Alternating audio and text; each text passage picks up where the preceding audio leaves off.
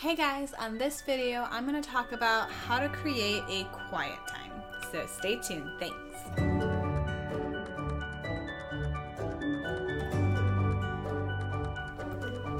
Hi guys, on this video I'm talking about how to create a quiet time.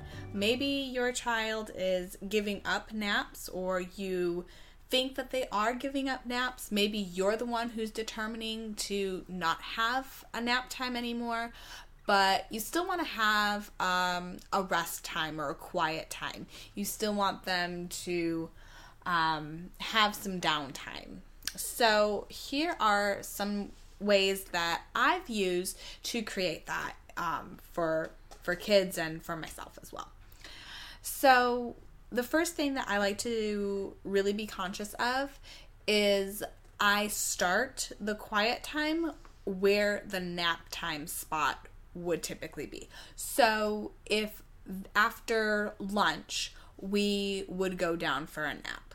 Well, now we're now doing quiet time.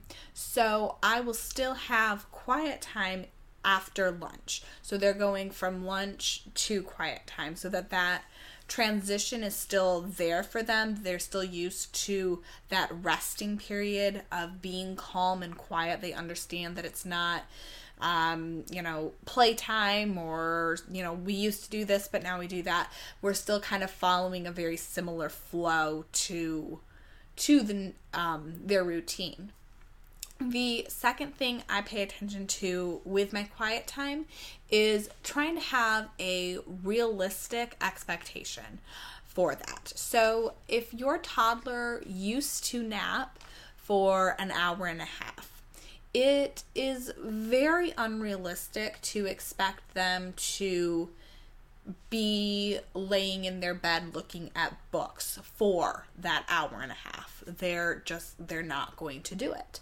Um, so I try to be very mindful about how long I want the rest part to be or what my expectations of quiet time is going to be.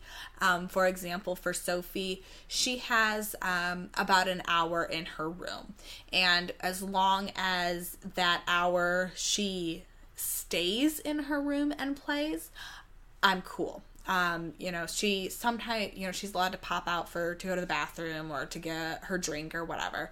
That that's fine. I don't care about that.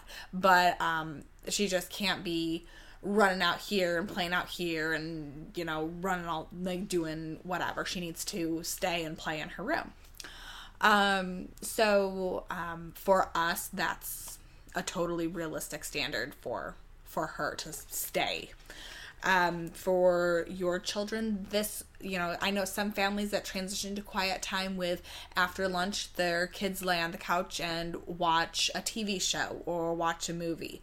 So that's a, another option that's completely doable.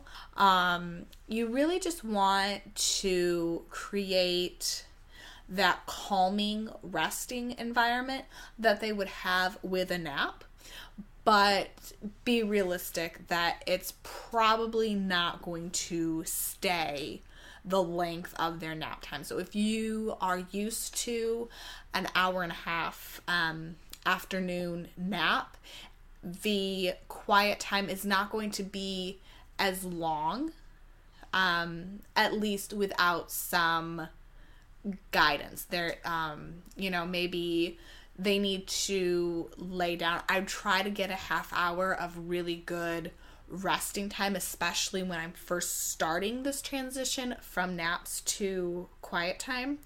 Um, I try to get a really good, solid half hour of resting or laying down.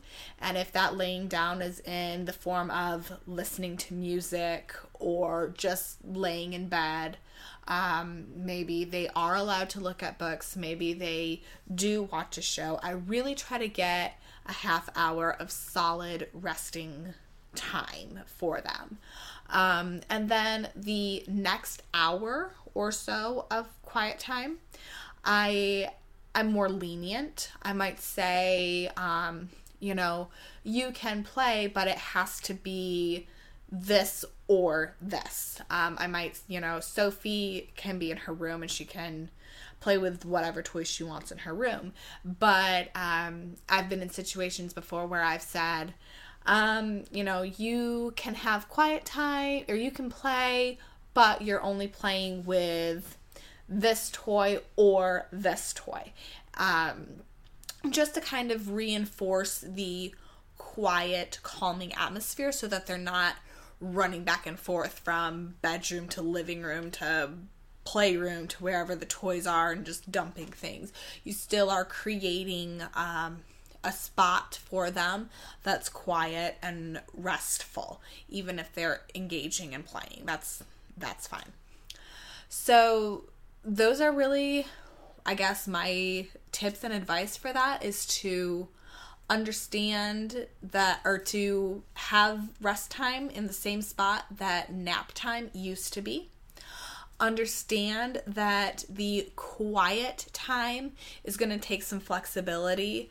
That if you're used to an hour and a half nap, the hour and a half of quiet time may need to be restructured a little bit differently because your child is not going to lay somewhere quietly for an hour and a half unless maybe they're in, engaged in a movie or something like that. I I don't know, um, but then um, to really aim for 30 minutes of good resting time.